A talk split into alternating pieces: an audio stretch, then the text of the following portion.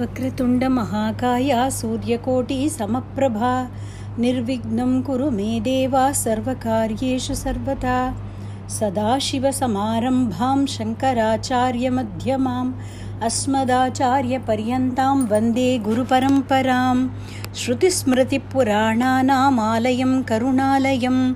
नमामि भगवत्पादशङ्करं लोकशङ्करम् अपारकरुणासिन्धुं ज्ञानतं शान्तरूपिणं श्रीचन्द्रशेखरगुरुं प्रणमामि मुदान्वहं श्रीगुरुभ्यो नमः। Ram Ram. Yesterday, we saw about the couple, the divine couple, Shiva Guru and Aryambal, who are going to be the parents of Acharya Shankara. We saw that they decided to go to Tirushiva Perur and observe bhajanam. In the meantime, we will quickly have a look at the Guru Parampara when we say that Sadashiva Samarambham Shankaracharya Madhyamam Asmadacharya Paryantam Vande Guru Paramparam, we know that there is a parampara, isn't it? There is a continuous lineage of gurus. If the lineage of gurus can be imagined as a garland, Sadashiva is the first flower in the garland. Shankaracharya, which refers to Shankara Bhagavat Padal, is like the central pendant. And till my Guru, the current Pitadishwara of any of the mutts that we follow, it could be the Kanchi Kamakoti Pitam or the Sringeri Sharada Pitam, Jyotish Mutt, Dwaraka Pitam, or the Puri Mutt, any of the Shankaracharya Pitas. So, the current Acharya of that Pita, till that Guru, I prostrate to all my Gurus. That is the meaning of this stotra. Shankara Bhagavad Pada himself insists that a teacher should be a knower of Sampradaya. He should be a Sampradaya with Mahaperiva beautifully explains this in his Upanyasams. He says, just like how we say electricity is nothing but charge, a, a, series of charged particles. So, also, a Guru Parampara is like a continuous flow of energy. The Guru transfers his knowledge, experience, and tapas shakti to his disciple and he passes it on to his disciple, and so on. We also say handing over charge, isn't it? He refers to that term, and he says it is like that. So, it's very important that the guru belongs to a established parampara and we should know about the guru parampara before we actually see the avatara of Shankara Bhagavad Padal and that's what we are going to do in today's session. Uh, today, we need to cover a lot of ground before we could actually go on to the next step. So, I request you to kindly listen to the entire audio about the Guru Parampara before we will begin with the next session. When we say Sadashiva Samarambham, Sadashiva is the first Guru, that's clear. But he was a Mauna Guru, isn't it? We saw that he was teaching through his primordial silence. Who was the Guru who spoke? There is another Guru Parampara with that sequence. Is Narayanam, Padmabhuvam, Vasishtam, Shaktim cha Tatputra Parasharam cha Vyasam शुकं गौडपदं महान्तं गोविन्दयोगीन्द्रमतास्य शिष्यं श्रीशङ्कराचार्यम् अतास्य पद्मपादं च हस्तामलकं च शिष्यं तं तोटकं वार्तिककारम् अन्यान् अस्मद्गुरून् सन्ततम् आनतोऽस्मि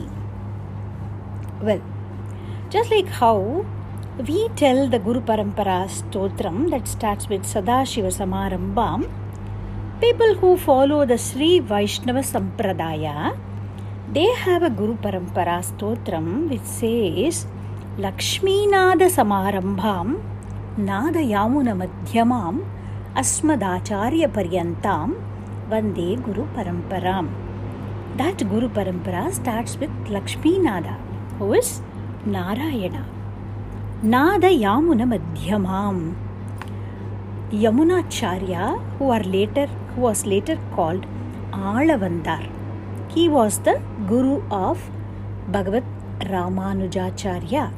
As he is referred as Nada Yamuna Madhyamam अस्मदाचार्य पर्यंता वंदे गुरु परंपरा that is their prayer we are all called Smartas who believe in the smritis so we we the Vedanta sampradayas we have both Sadashiv and Narayan as the starting point of our guru parampara One stotra we have already seen and we are very familiar with Sadashiva Samarambha.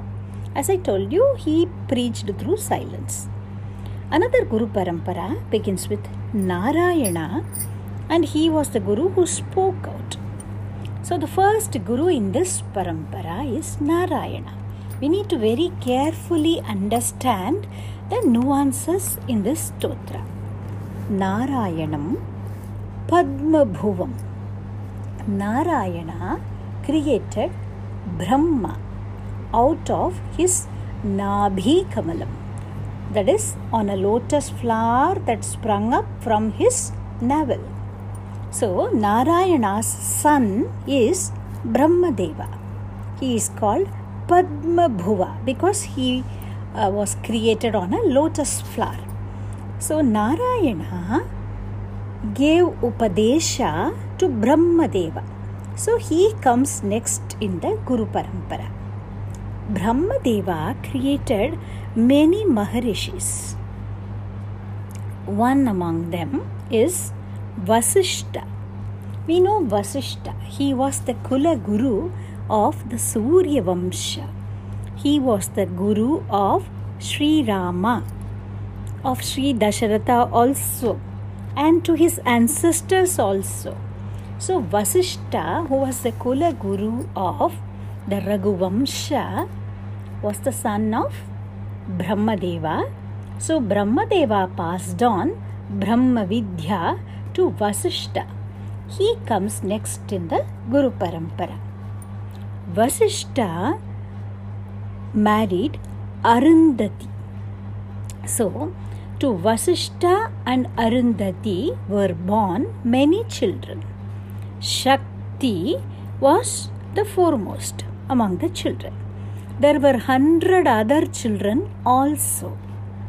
What happened was Vasishta's son Shakti learned Brahma Vidya from Vasishta. So he comes next in the Guru Parampara. But Shakti Maharishi and the hundred other sons of Vasishta were all devoured by a Rakshasa named Kalmashapada. Kalmashapada was a king who was cursed to become a Rakshasa by Vishwamitra Maharishi. Let us not go into those stories now. So, Vasishta's son Shakti lost his life he was eaten up by Kalmashapada. At that time, Shakti's wife Adrishyanti was pregnant. So, in order to raise that grandson, Vasishta stayed on. Otherwise, he was terribly upset with the death of all his children. But he stayed on and raised Shakti's child, only child, Parashara. Parashara, the name itself means the savior of dead. So he prevented Vasishta from leaving his body. So he is named as Parashara. So the Guru Parampara continues Vasishta to Shakti and Shakti to Parashara. Though Shakti did not directly advise Parashara because he was gone before Parashara was born, Vasishta, the grandfather, was the guru of Parashara also. Parashara married Satyavati, who was initially called Masyagandhi. We know that story. And uh, you know, through his tapas shakti, he created Vyasa through Satyavati. Satyavati was once again blessed with purity, and later she married King Shantanu of the Kuru Vamsha. We know that. So, Parashara and Satyavati's child was Vyasa. Vyasa, we know he is called by different names since he was born in a dvipa, a small island in the middle of a river. Is called Dvaipayana. He was dark in complexion, so he is called Krishna. He lived in Badarikashrama so he is also called Badarayana. So Krishna Dvaipayana, Badarayana, these are all different names given to Vyasa. We address him as Vyasa Bhagavan. It is a saying that Vyasochistam Jagat Sarvam. Everything is but a gift from Vyasa. He gave the 18 Puranas, Brahma Sutra. He edited the Vedas and clearly segregated them into the four Vedas and taught them to different disciples. He was the giver of the great Itihasa called Mahabharata, the Bhagavata Mahapurana, which is part of the 18 Puranas. So, we owe so much to Vyasa Bhagavan. He is considered an incarnation of Bhagavan Mahavishnu himself. I will come to that. We, we are familiar with the shloka which is part of Vishnu Sahasranama. We say Vyasaya Vishnu Rupaya Vyasa Rupaya Vishnave Namo Vai Brahma Nidhaye Vasishtaya Namo Namaha. Vasishtaya means the one who came in the lineage of Vasishta. So, we have seen the Guru Parampara till here. It comes as a father child, father child relationship. Narayana, then Padma Bhuva, that is Brahmadeva, then Vasishta, his son Shakti, then his son Parashara, then his son Vyasa. Vyasa married the daughter of Maharishi Jabali and she was called Pingala. To Vyasa and Pingala was born Shukabrahma Maharishi. There are many versions of Shukabrahma Maharishi's story. Some say that he was born to Vyasa and his wife Pingala. Some say that he was born to Vyasa and an Apsara. Some versions say that he was directly born from the Arani, that is, the firewood used for yajna. He was born as a result of the Shakti of Vyasa from the Yajna Vatika. So there are different versions. Let us not get into that. Vyasa's son was Shuka Brahma Maharishi. He was a Brahmanishta right from the time he was born. When Suta Pauranika narrates the story, he says the following Dhyana Shloka. He says, Anupetam apetakratyam द्वैपायनो विरहकातर आजुहाव पुत्रेति तन्मयतया तरवोऽभिनेदुः स्तं सर्वभूतहृदयं मुनिम् आनतोऽस्मि Shuka Brahman was a Brahmanishta. He was a completely realized soul. He did not marry. Again, Some versions of some Puranas say that he married. But the popular version is that he was a Brahmanishta, he never married. Well, since as per the popular version, he didn't marry, he didn't have any children who would become his disciples. So he was a Brahmanishta. With Shuka, the continuous lineage of father son, father son stops in the Guru Parampara. Now onwards, it is going to be Guru Sishya, his Sishya, and so on. Now, Shuka Brahma Maharishi's Sishya was Gaudapada.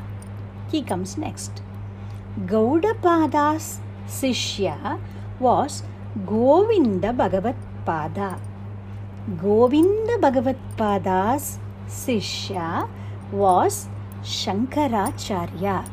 That is our Adi Shankara Bhagavat Padal.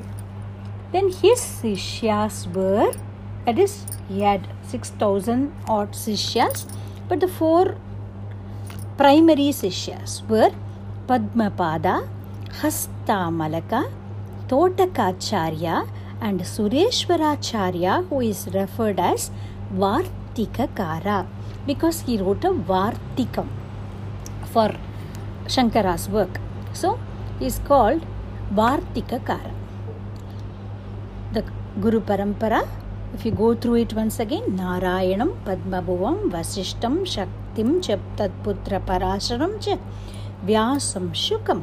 Then onwards, Guru disciple lineage. Shukam, Gaudapadam, Mahantam, Govinda Yogindram, अतास्य शिष्यं तम् अतास्य शिष्यं श्रीशङ्कराचार्यम् अतास्य पद्मपादं च हस्तामलकं च शिष्यं तं तोटकं वार्तिककारम् अन्यान् अस्मद्गुरून् सो till my Guru I prostrate to all of them in this Guru Parampara always Santatam Anatosmi. That is what it says.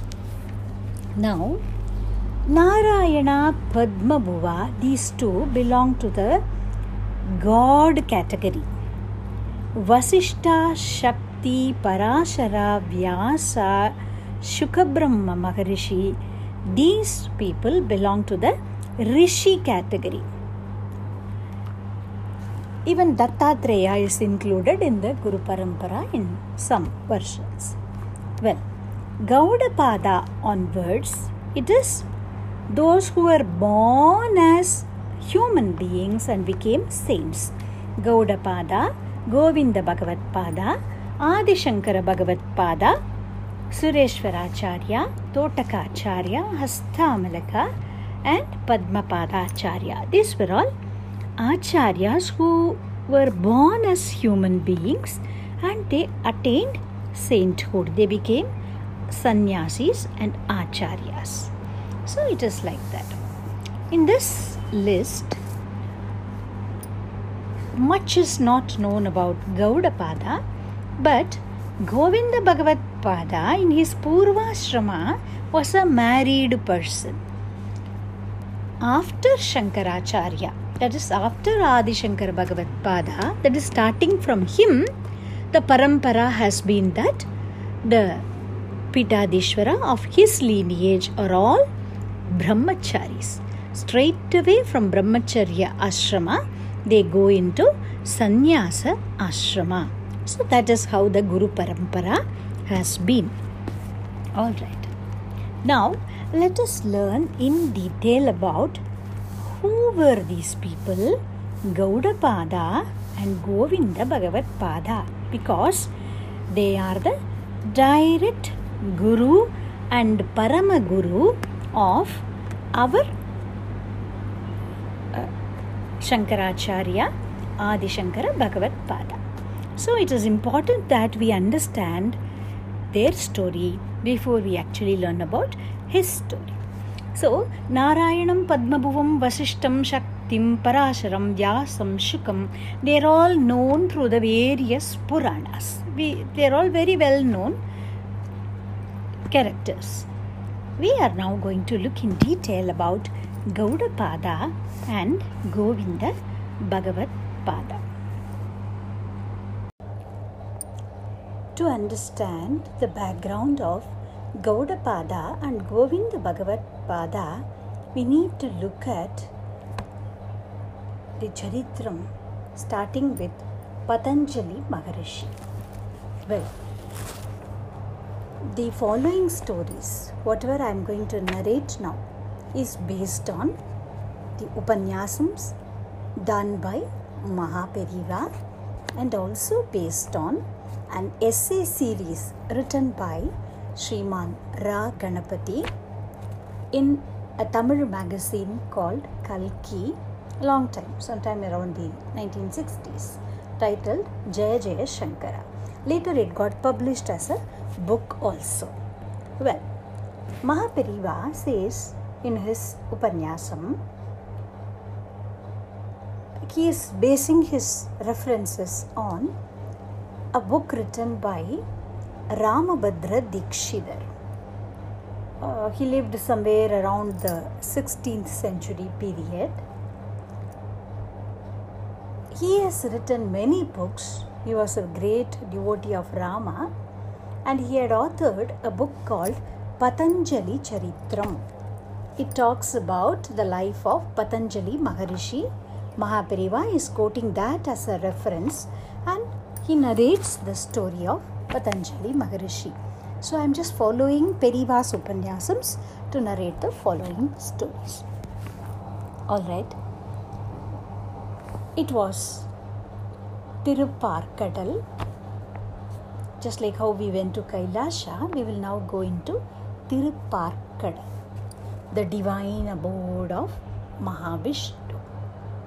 Everywhere there is only the sound of the waves, and on that Parkadal, the ocean of milk, on Adisesha as his bed, Narayana is reclining.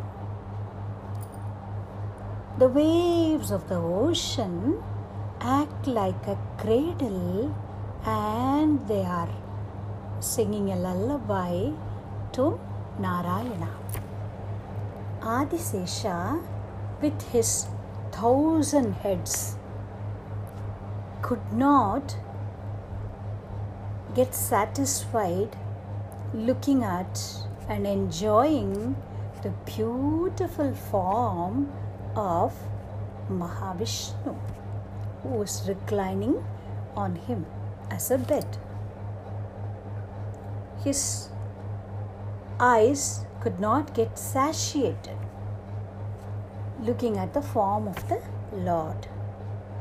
Adisesha, as he was just enjoying the beautiful lotus like face of Narayana with all his thousand heads, suddenly felt that Bhagavan had become unbearably heavy. Adisesha could not understand this. Till this moment, Bhagavan was always feeling like cotton, very soft. Suddenly, to that Adisesha who carries the entire earth on just one of his hoods, Bhagavan became unbearably heavy. Adisesha cried out. He said, Hey Vasudeva, Hey Narayana, why are you feeling so heavy suddenly? I am un- unable to bear your weight. I may sink into the ocean. Please save me. Bhagavan smiled. That was a beautiful smile expressing the bliss that he was enjoying. Once again, he became very, very light. Now he asked Adisesha, Now is it okay? Adisesha got very curious. He wanted to know why Bhagavan suddenly became so heavy. So he asked Narayana, Bhagavan, what happened? I prostrate to you and request you to explain to me What was the reason for your sudden increase in heaviness? Narayana said, O Sesha, as you are aware, as I recline on your bed, I keep meditating on the form of Nataraja. Here, there's an interesting point to note. Shiva always meditates on Ramanama. We are aware of that. Hmm? He also tells Parvati Devi, Sri Rama Rama Rame Tirame Rame Manorame Sahasranama Tattulyam Ramanama Varanane. He is the biggest proponent of Ramanama. Hmm? He always meditates on Ramanama in his mind. And what is that Rama, who is a, in the form of Mahavishnu in Tirupparkadal, who is he meditating on? Shiva. The beautiful form of Shiva called Nataraja, the dancing posture. Is meditating on that. We already said this. Shivaya Vishnu Rupaya. So, both of them are one and the same. So here Narayana says he is meditating on Nataraja Murti. Adisesha was now curious. If that is the case, Bhagavan, you say that you always meditate on Nataraja. You never felt so heavy. Why suddenly, one moment, you felt so heavy? Bhagavan explained this. Just like how when we carry a huge mango on our palm, it feels very heavy. When we consume it, what happens? We don't feel the weight, isn't it? Similarly, Nataraja was within me all the time. So you didn't feel the weight. For a moment, I just brought out that Nataraja from within my mind. I brought him before my eyes and I enjoyed that dancing form of Nataraja since I brought him out of my mind for a moment, you felt the weight. So that is what Narayana explained.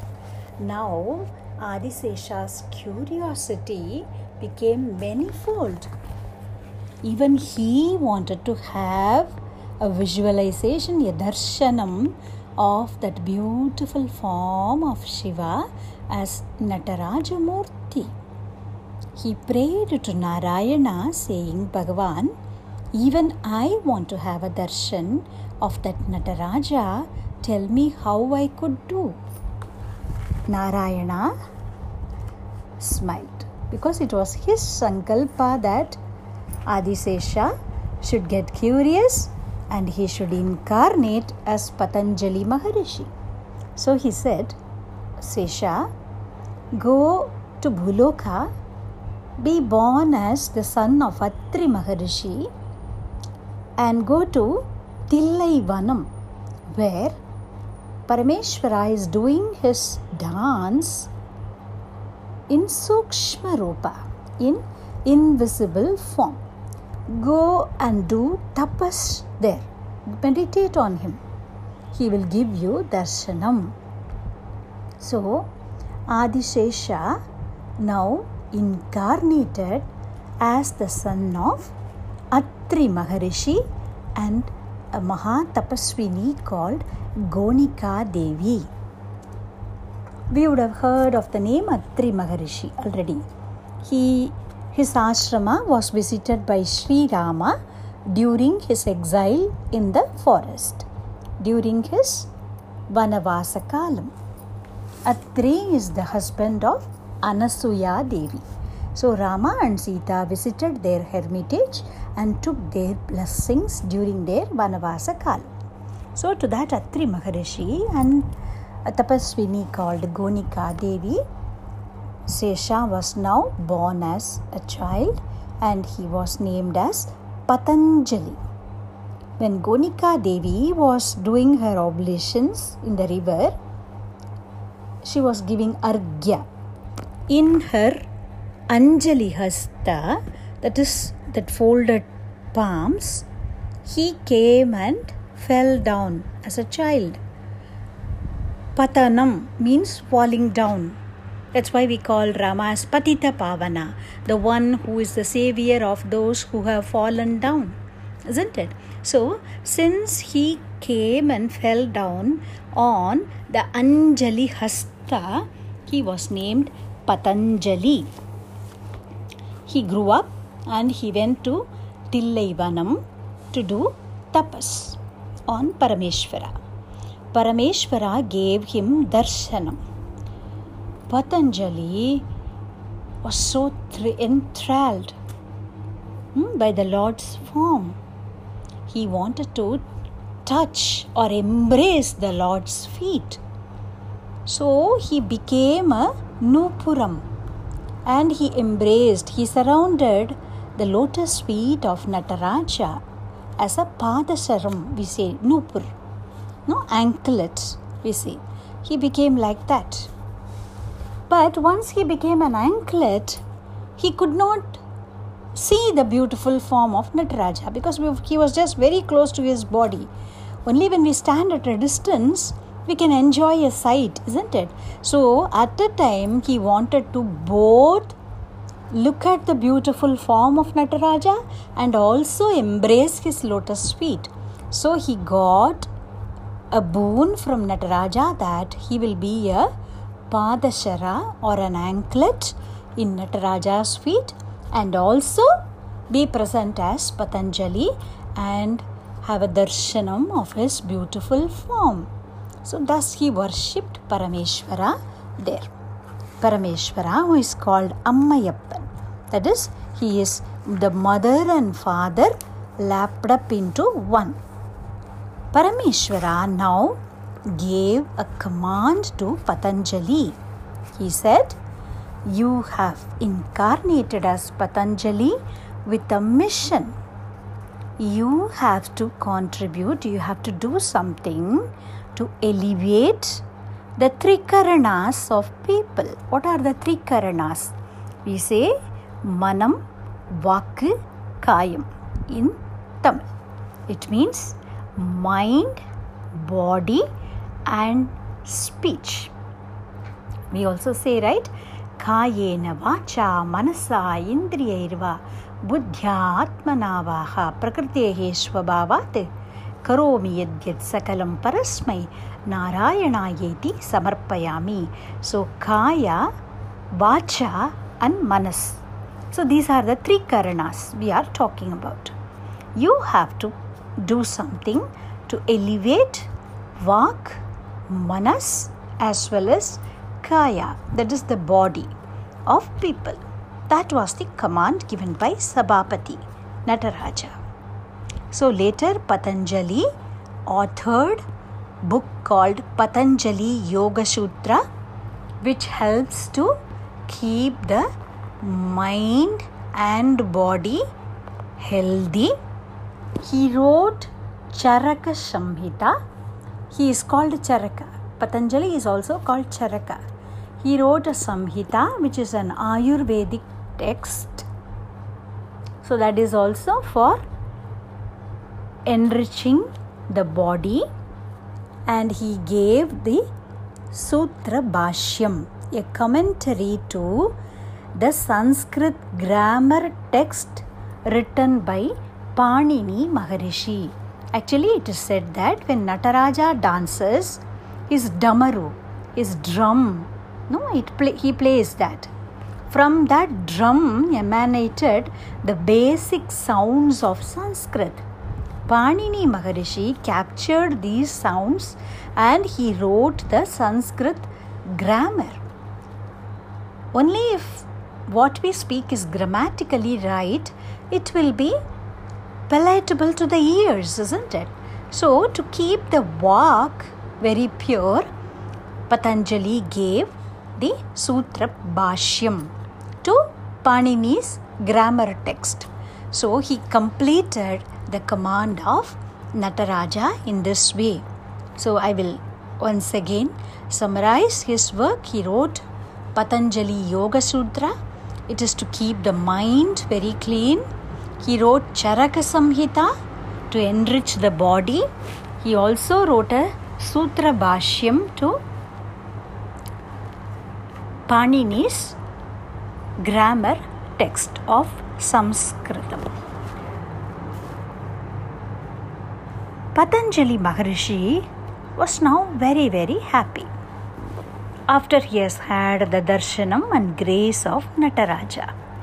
He has also written the Bhashyam called the Vyakarana Mahabhashyam. Now, what is the point of just writing something and not teaching it to somebody?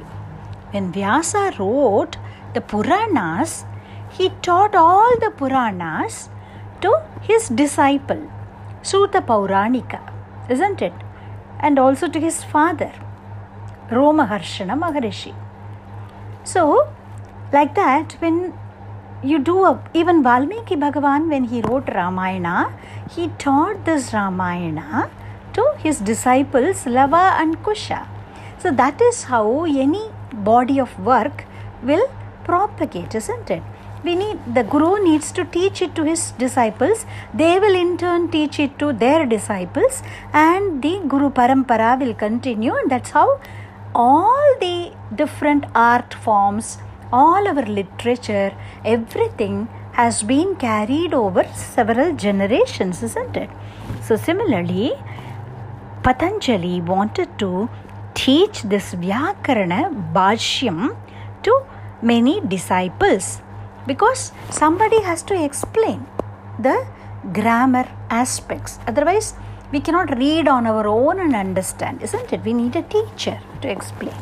So he decided to teach himself.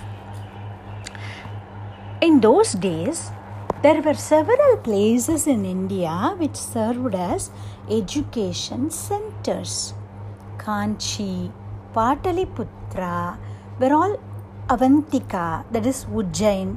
These were all many centers of Lankashi, they were all great centers of learning.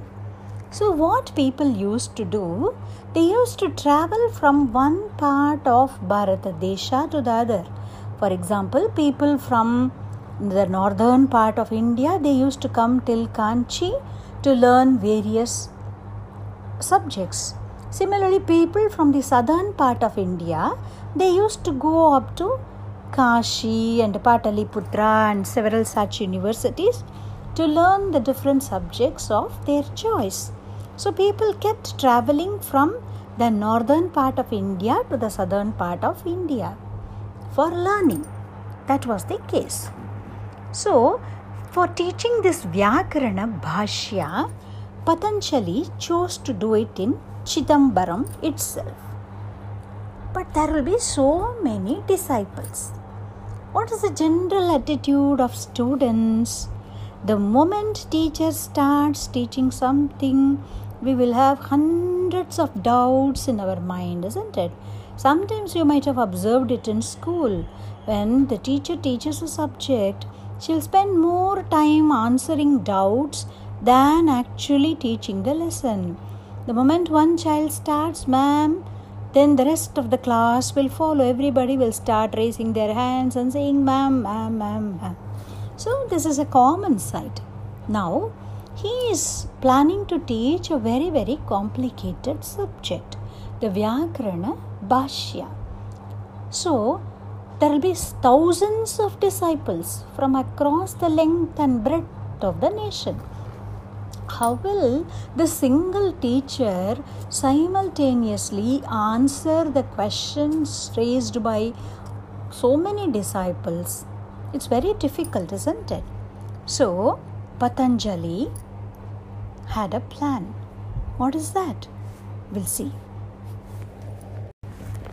Since Patanjali was an incarnation of Adisesha, he decided that he will teach in his original form as Adisesha with his thousand heads so that he could answer multiple questions of his disciples simultaneously. But can normal human beings withstand the energy of Adisesha? The heat that will emanate if he opens his mouth? No, right? So he decided that he will create a secluded area with a curtain made of mantras. He will sit inside as Adisesha and teach. But imagine if the teacher sits as a thousand headed snake, will normal human children sit in front of him? Will they not be scared? So, what to do? He decided one thing. He made two conditions before he commenced his sessions. He said, I will now teach you Vyakarana Bhashya, but there are two conditions. One, I will sit inside this curtain and teach you. Nobody should dare to open the curtain. Absolute no. Also, until I finish for the day, nobody should get up and go. You will not move from your places. If you move from your place, I will curse you to become a Brahma Rakshas. This was the condition he made. What is a Brahma Rakshas? Well, it is said in our scriptures that someone who acquires Veda Vidya, typically a Brahmin, who learns it but doesn't live according to scriptural principles, according to Shastras he leads a life that is away from all these things and also doesn't propagate the Vedic Vidya. He will become a Brahma Rakshas. What will the Brahma Rakshas do? It doesn't have any peace.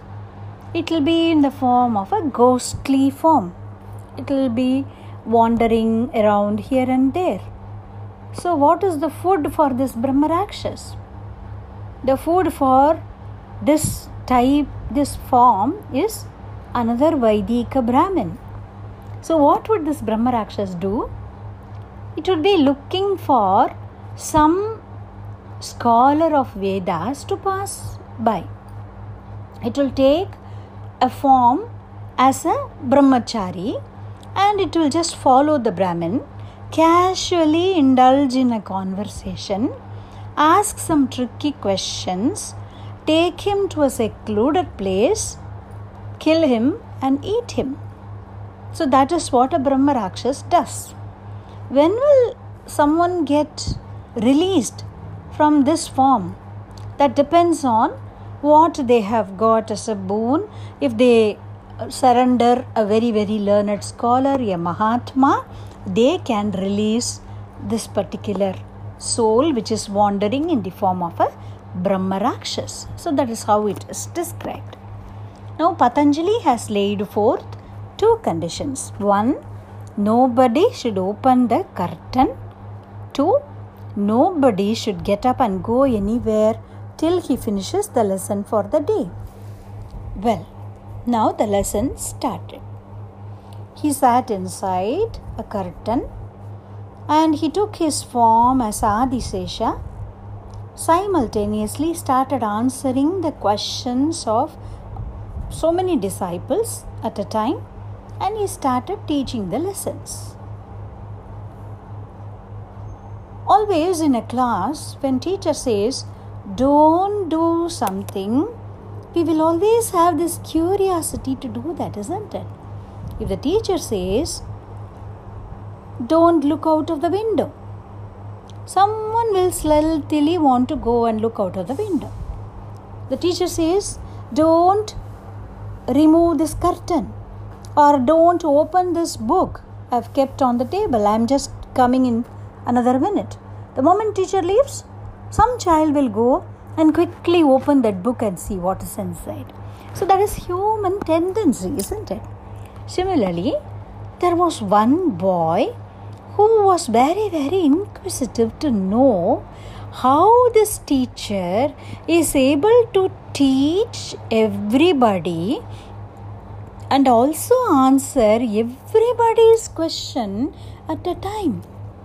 Even today, we have people who are called Ashtavadanis, Dashavadanis, etc.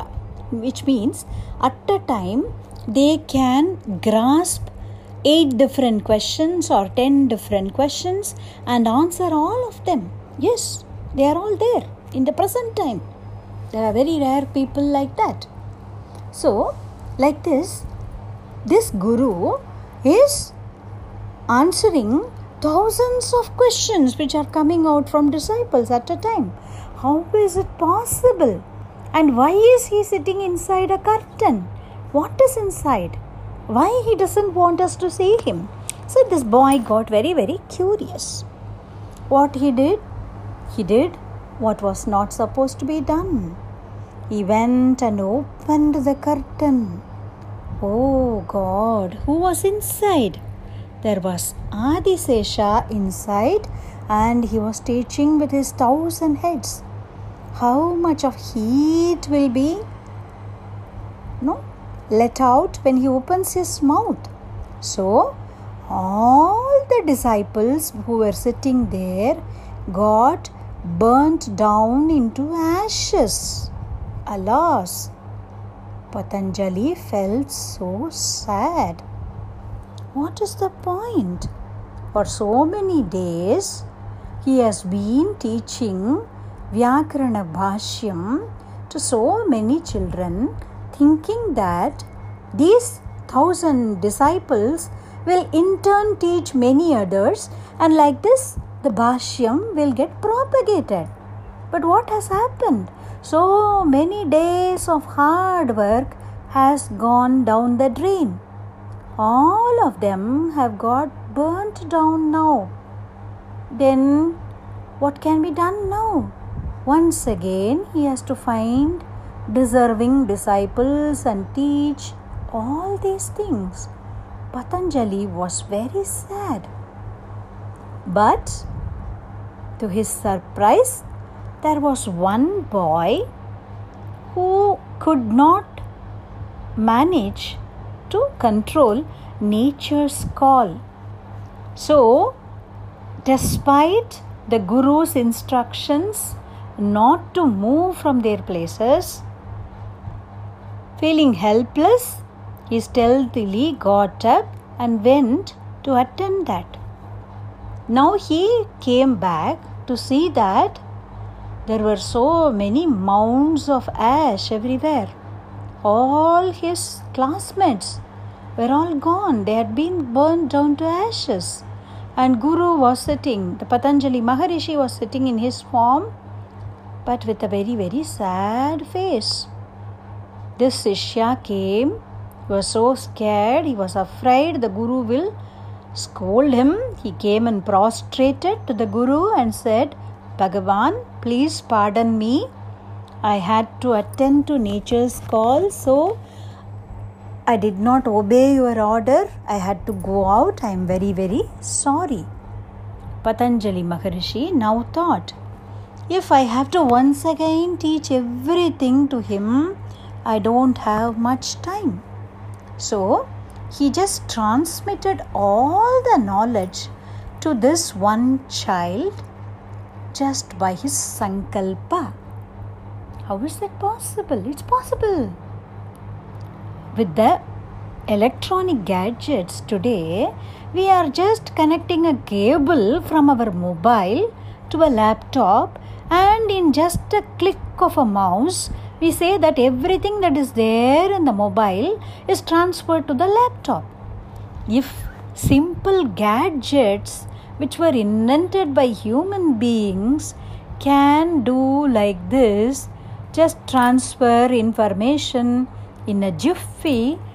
Great Mahans, great Jnanis with lot of tapas shakti, why can't they transmit knowledge to another person? Quite possible, isn't it? So Patanjali Maharishi now transferred his knowledge of this Veda Bhashyam to his student. This child has come from Gauda Desa for learning. What is Gauda Desa? The present day Bengal is was called as Gauda Desam in olden days. Mahaperiva explains in another lecture that Bharata Desham was broadly classified as Pancha Gauda Desam and Pancha Dravida Desham. The northern part of India, that is the north of Vindhyas and Satpura hills, that was divided into five broad kingdoms. They were called the Gauda Deshams. Each had its own name Panchalam, Koshalam, like that. But specifically, the portion of Bengal, current day Bengal, and what got split as Bangladesh, that area, that was called Gauda Desam. You might have seen that the organizations of uh, Krishna Chaitanya Mahaprabhu, who was born in the Nadia district of current day Bengal area. So that their institution is called Gaudiya Math or that Sampradaya is called Gaudiya Sampradaya. So that portion of land was called Gauda Desam. Since this boy had come from that region, he was called Gauda. This boy now received all the knowledge from his Guru. But Guru had already laid a condition that anybody who defies the Guru's instruction and moves out of the class will become a Brahma Rakshas. That Shapa cannot be taken back. So, the Sishya asked the Guru, Guru, now you have taught me everything, but as per your Shapa, I will become a Brahma Rakshas. So, what should I do? How will I get released from that body? Please tell me the solution also. Now, Maharishi Patanjali told him, Yes, you will anyway become a Brahma Rakshas, that is there, but you stay somewhere near Narmada, on the banks of Narmada. Why? Because Narmada is in the central province of India, isn't it? So, anybody who comes from the northern part of India towards south for learning, or anybody who goes from the south towards the northern part of India has to pass through the central portion of India, isn't it? They will pass through this Narmada belt. So, learned scholars will keep on walking past that area. So, you stay there. And this guru also suggested a very tricky question from Sanskrit grammar he told you ask this question to whichever Vedic Pandit passes through your area. If they don't give the correct answer, you eat them. That is how you can sustain, you can live on. The moment someone comes who is capable of answering your question, then understand he is your disciple. You teach whatever I have taught you to him. After this, you will get released from this form as Brahmarakshas. You will once again acquire your human form. So, this is the solution the Guru gave. Now, Gauda felt little relieved. He prostrated his Guru, and as he was taking leave of the Guru, his body got transformed into that of a Brahma Rakshas. He flew away from Chidambaram and he went to a forest area on the banks of Narmada and started waiting for any Vedic scholar to pass by that region. What happened? Let us see. Now, this Gauda boy, Gauda Desha origin boy who had turned into a Brahma Rakshas, waited patiently on a tree in a forest on the banks of Narmada. Occasionally, some Vedic scholars passed by that area. He took the form of a brahmacharin, followed them, asked this tricky question. Nobody could answer, so it feasted on the Vedic scholars and it lived on. Though this boy had turned into a Brahma Rakshas, he also had the smriti or the memory of being a brahmacharin earlier and learning from Patanjali Maharishi. So he had two minds. His Rakshasa mind always wished for someone to give a wrong answer so that he could devour them and live on. But the brahmacharin mind within him was longing for a deserving disciple to come who will be able to give the correct answer for the grammar question and acquire all the vidya from him so that he can get rid of this Brahma Rakshas Sariram. So it was days were rolling. Patanjali Maharishi knew what was happening by his jnana drishti. Since he is a Maharishi, he is Adisesha, he knew what was happening. He felt very, very heartbroken. He thought, if nobody is able to answer the question, how will this Vyakarana Bhashyam spread? So, he decided to himself incarnate as a Brahmin boy, go to the, go to the place where the Brahmarakshas was living, acquire the knowledge and propagate it. So, what happened? He was born as a child in a Brahmin family somewhere in the northern region of India. He was called Chandra Sharma he came, he passed through the Narmada banks one day. The Brahma Rakshas was very happy to see a very, very bright, brilliant Brahmacharin coming that way. He acquired the form of a Brahmin. He approached the boy, and as usual, he started engaging in a conversation. He asked the boy so, where are you going? The boy said, I am I heard that Patanjali Maharishi is teaching Vyakarana Bhashya at Chidambaram Kshetram. So I am going to learn that from him. Because in those days people used to travel on foot. It used to take several months to go from one place to another, isn't it? So this boy was not aware of what had happened at Chidambaram. He only heard that Patanjali Maharishi was teaching. So he had started from his place and he is on his way. Now the Brahma Rakshas breathed a sigh. He thought, Hmm, where are you going to find Patanjali Maharishi and learn? Now everything is gone. Everybody has been burnt. So Patanjali Maharishi had also left Chidambaram. Where are you going to learn? He, he thought to himself. And he told, and he asked the boy the same tricky question. But this boy was none other than Patanjali himself, isn't it? Who actually gave the question in the first place. So he knew the answer. He told the right answer. Wow, the Brahma Rakshas got thrilled.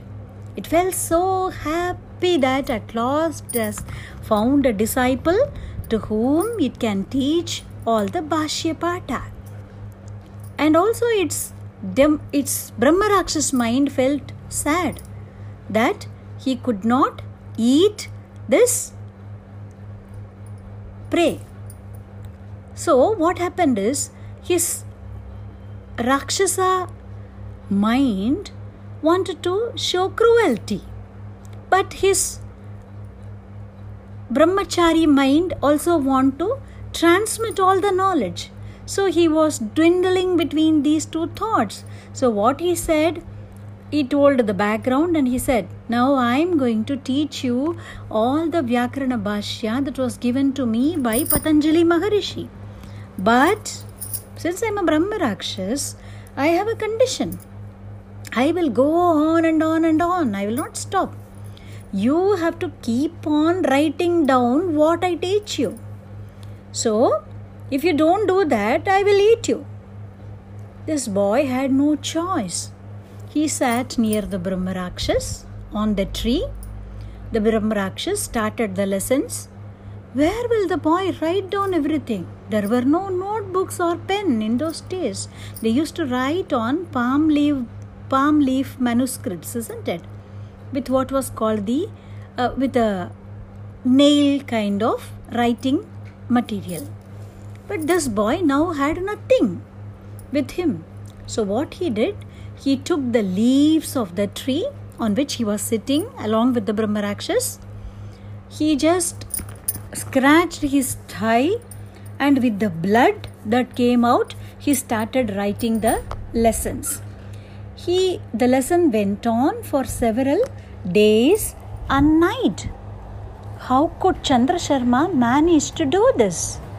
Mahaperiva says Chandra Sharma, in his original incarnation, in his original form, was none other than Patanjali Maharishi. Who was Patanjali Maharishi? He was none other than Adisesha himself. Adisesha, when he incarnated as Lakshmana Swami, went with Rama during his Vanavasa and for 14 years he managed to remain without any sleep.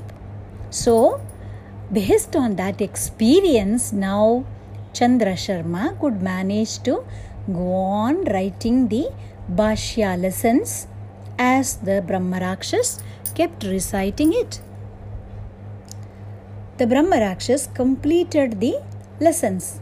It was so happy. It got rid of the Brahmarakshas form it once again became the Brahmachari from Gaudadesa.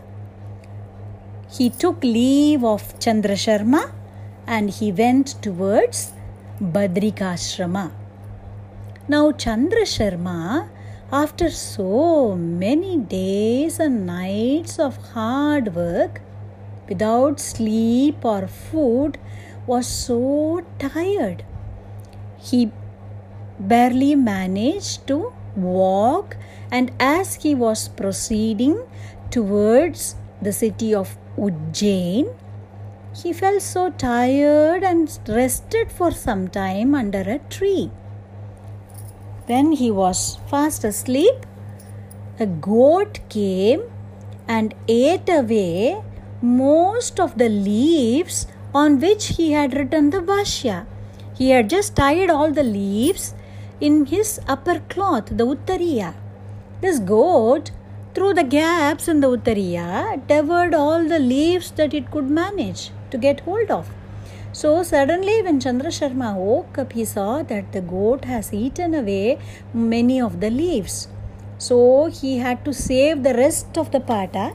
So he took that bundle with him and he somehow managed to walk till the city.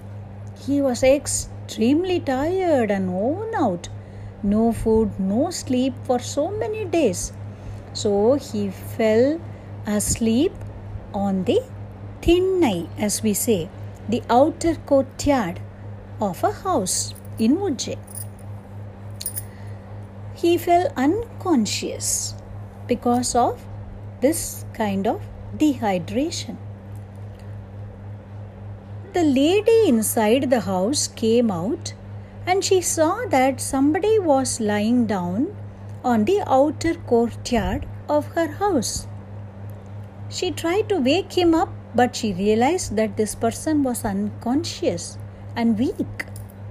So, what she did, based on the treatment methods of those days, even in Ayurvedic treatments today, they say kizhi treatment isn't it through the pores of the skin they try to uh, rub in some sort of oil to provide relief for various ailments similarly what she did she prepared some curd rice and came and rubbed it around his navel for uh, several times, several coatings. She kept on doing this. Through the pores of the skin, the annasaram or that energy from the food got into the body and this boy slowly opened his eyes. By this time, the father of that girl also came home. He inquired about the boy. He understood that his name was Chandra Sharma and he just fell unconscious in the courtyard of his house. Chandra Sharma thanked the man who was a businessman, a Vyapari. He thanked him and his daughter, and he was about to continue his journey. At this point, the businessman's daughter said that she had already fallen in love with this boy, Chandra Sharma. She was also a young girl. Now, this merchant, this businessman, the merchant, said, Oh, Chandra Sharma, it is my daughter who saved your life.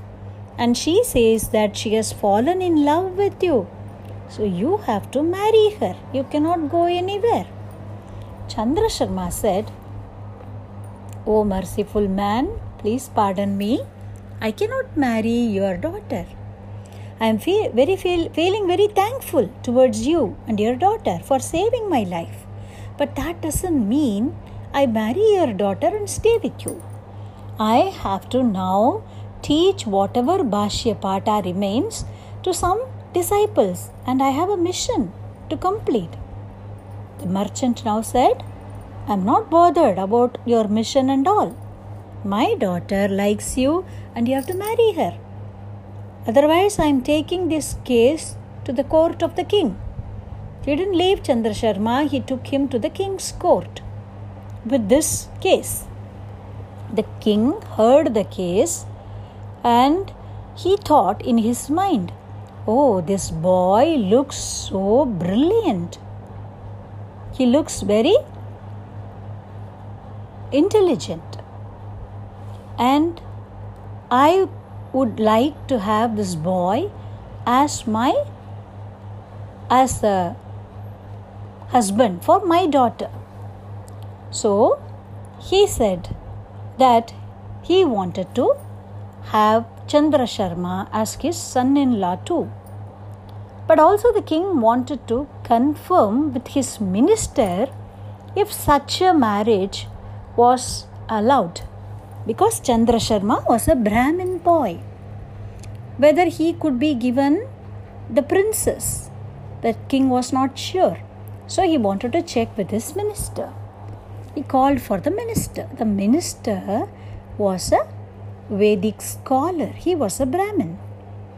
He also had a daughter of marriageable age. So he wanted to marry his daughter to Chandra Sharma. At that time, a young girl came to the king's court. She said, I belong to the cowherd community. I have been providing butter to the ashramas of some Maharishis. They blessed me that I will get a learned Vedic scholar as a husband. They asked me to go to the court of the king and said that I will find my husband there. Now, as per scriptures, if this kind of a cross cultural wedding has to happen, it is called an anuloma wedding. And if that has to happen, it is said that at a time the boy has to marry one from each community. So now Chandra Sharma got married to the merchant's daughter, the king's daughter, the minister's daughter, and the cowherd girl. He had many children. Through all these four wives, he taught the Bhashyam to all of them. Now he got permission from his four wives. He wanted to take sannyasa and go and do tapas. His guru, that is the original Brahmarakshas, who was the boy from Gauda Desha, who said he is going to Badrikashrama. Now, this Chandra Sharma remembered his guru. He wanted to go to Badrikashrama to meet his guru. So he went there.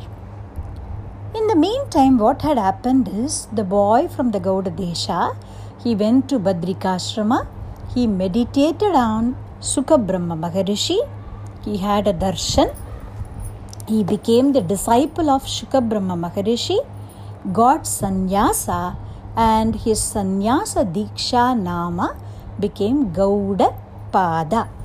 He was doing penance in Badrikashrama. Now, this boy, Chandra Sharma, went to Badrikashrama. He met his guru, Gaudapada. He took sannyasa from him and he became known as Govinda Bhagavat Pada. Mahaperiva says his name was Jaya Govinda Pada. Jaya is added to his name, Periva says just like Jayaraman, Jai Kishan, Jai Shankar. He says his name was Jaya Govinda Muni. One day, Vyasacharya, who is the guru of Shukabrahma, who is the guru of Gaudapada, who is the guru of Govindapada now, that Vyasacharya in Guru Parampara, we say Guru, Paramaguru, Parameshti Guru. So, like that, he was Vyasacharya, was the Parameshti Guru of Govinda Pada. He appeared before Govinda Bhagavat Pada and he told him, You go to the banks of Narmada. Now that place is called Omkareshwar. Vyasacharya said, You go to the banks of Narmada and you keep meditating there. Bhagavan Shankara, Bhagavan Parameshwara is going to incarnate in this world, in this Bharata Desha. He will come in search of you and he will become your disciple you have to act as the Guru of Parameshwara.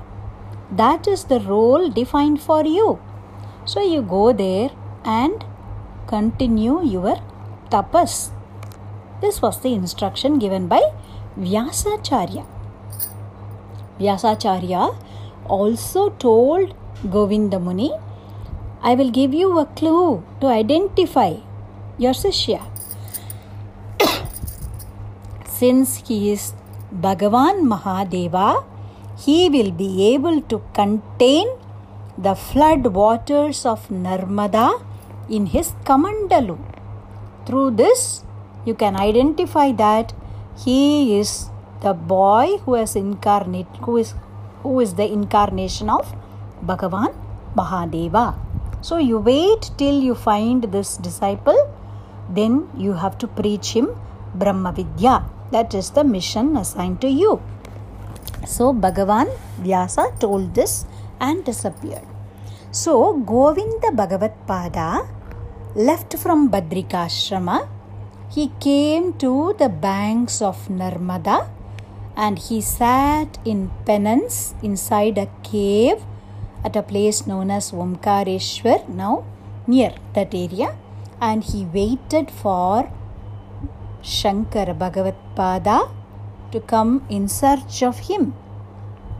Mahaperiva in his Upanyasam quotes a stotra from Guru Ratnamala, which is about this Govinda Bhagavad Padal, and he says uh, about the various avataras of this particular Guru.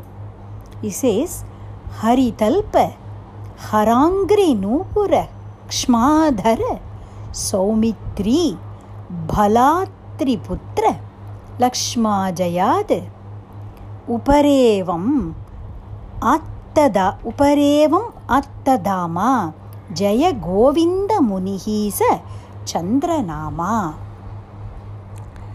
In his original form as Adishesha he was the bed of Narayan who is called Hari he was the nupura of Parameshwara and he carries Bhumi Piratti Bhumi Devi on his head isn't it Bhumi Devi is called Kshama.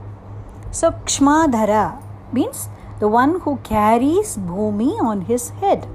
So, the first three things describe Adisesha Haritalpa, Harangri Nupura, Kshmadhara.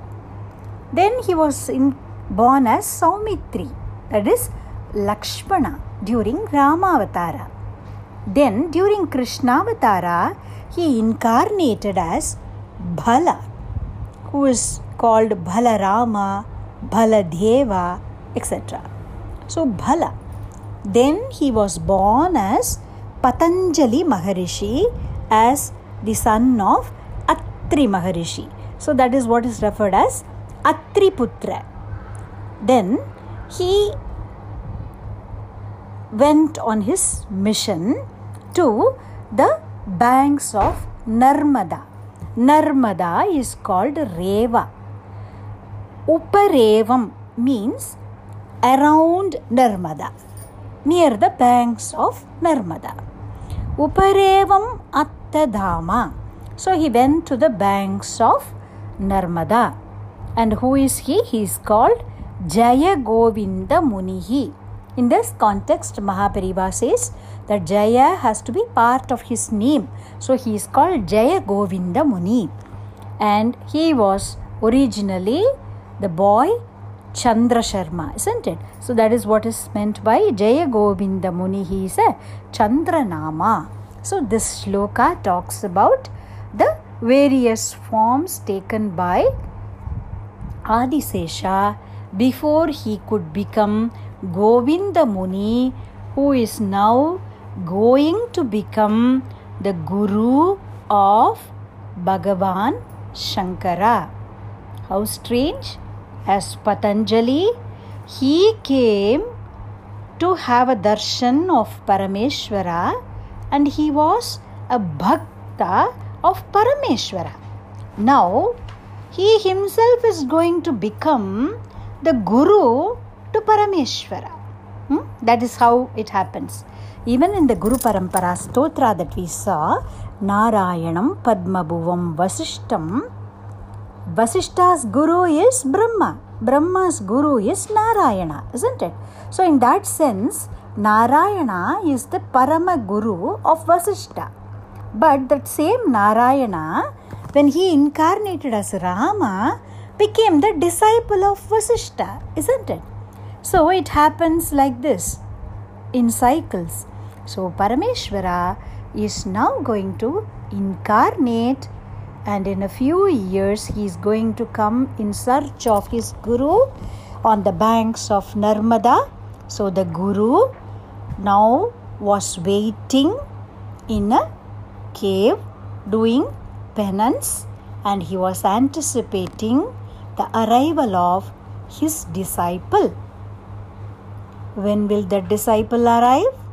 What happens? There are so many people who are now waiting. Shivaguru and Aryamba are waiting to have a son. Parameshwara is waiting to receive a petition from Shivaguru and Aryamba. Devatas are waiting for the time when Parameshwara is actually going to incarnate and Govinda Muni is waiting on the banks of Narmada for his disciple to arrive. Let us also wait to hear about the avatara of Shankara in the next session. Have a nice day. Ram Ram.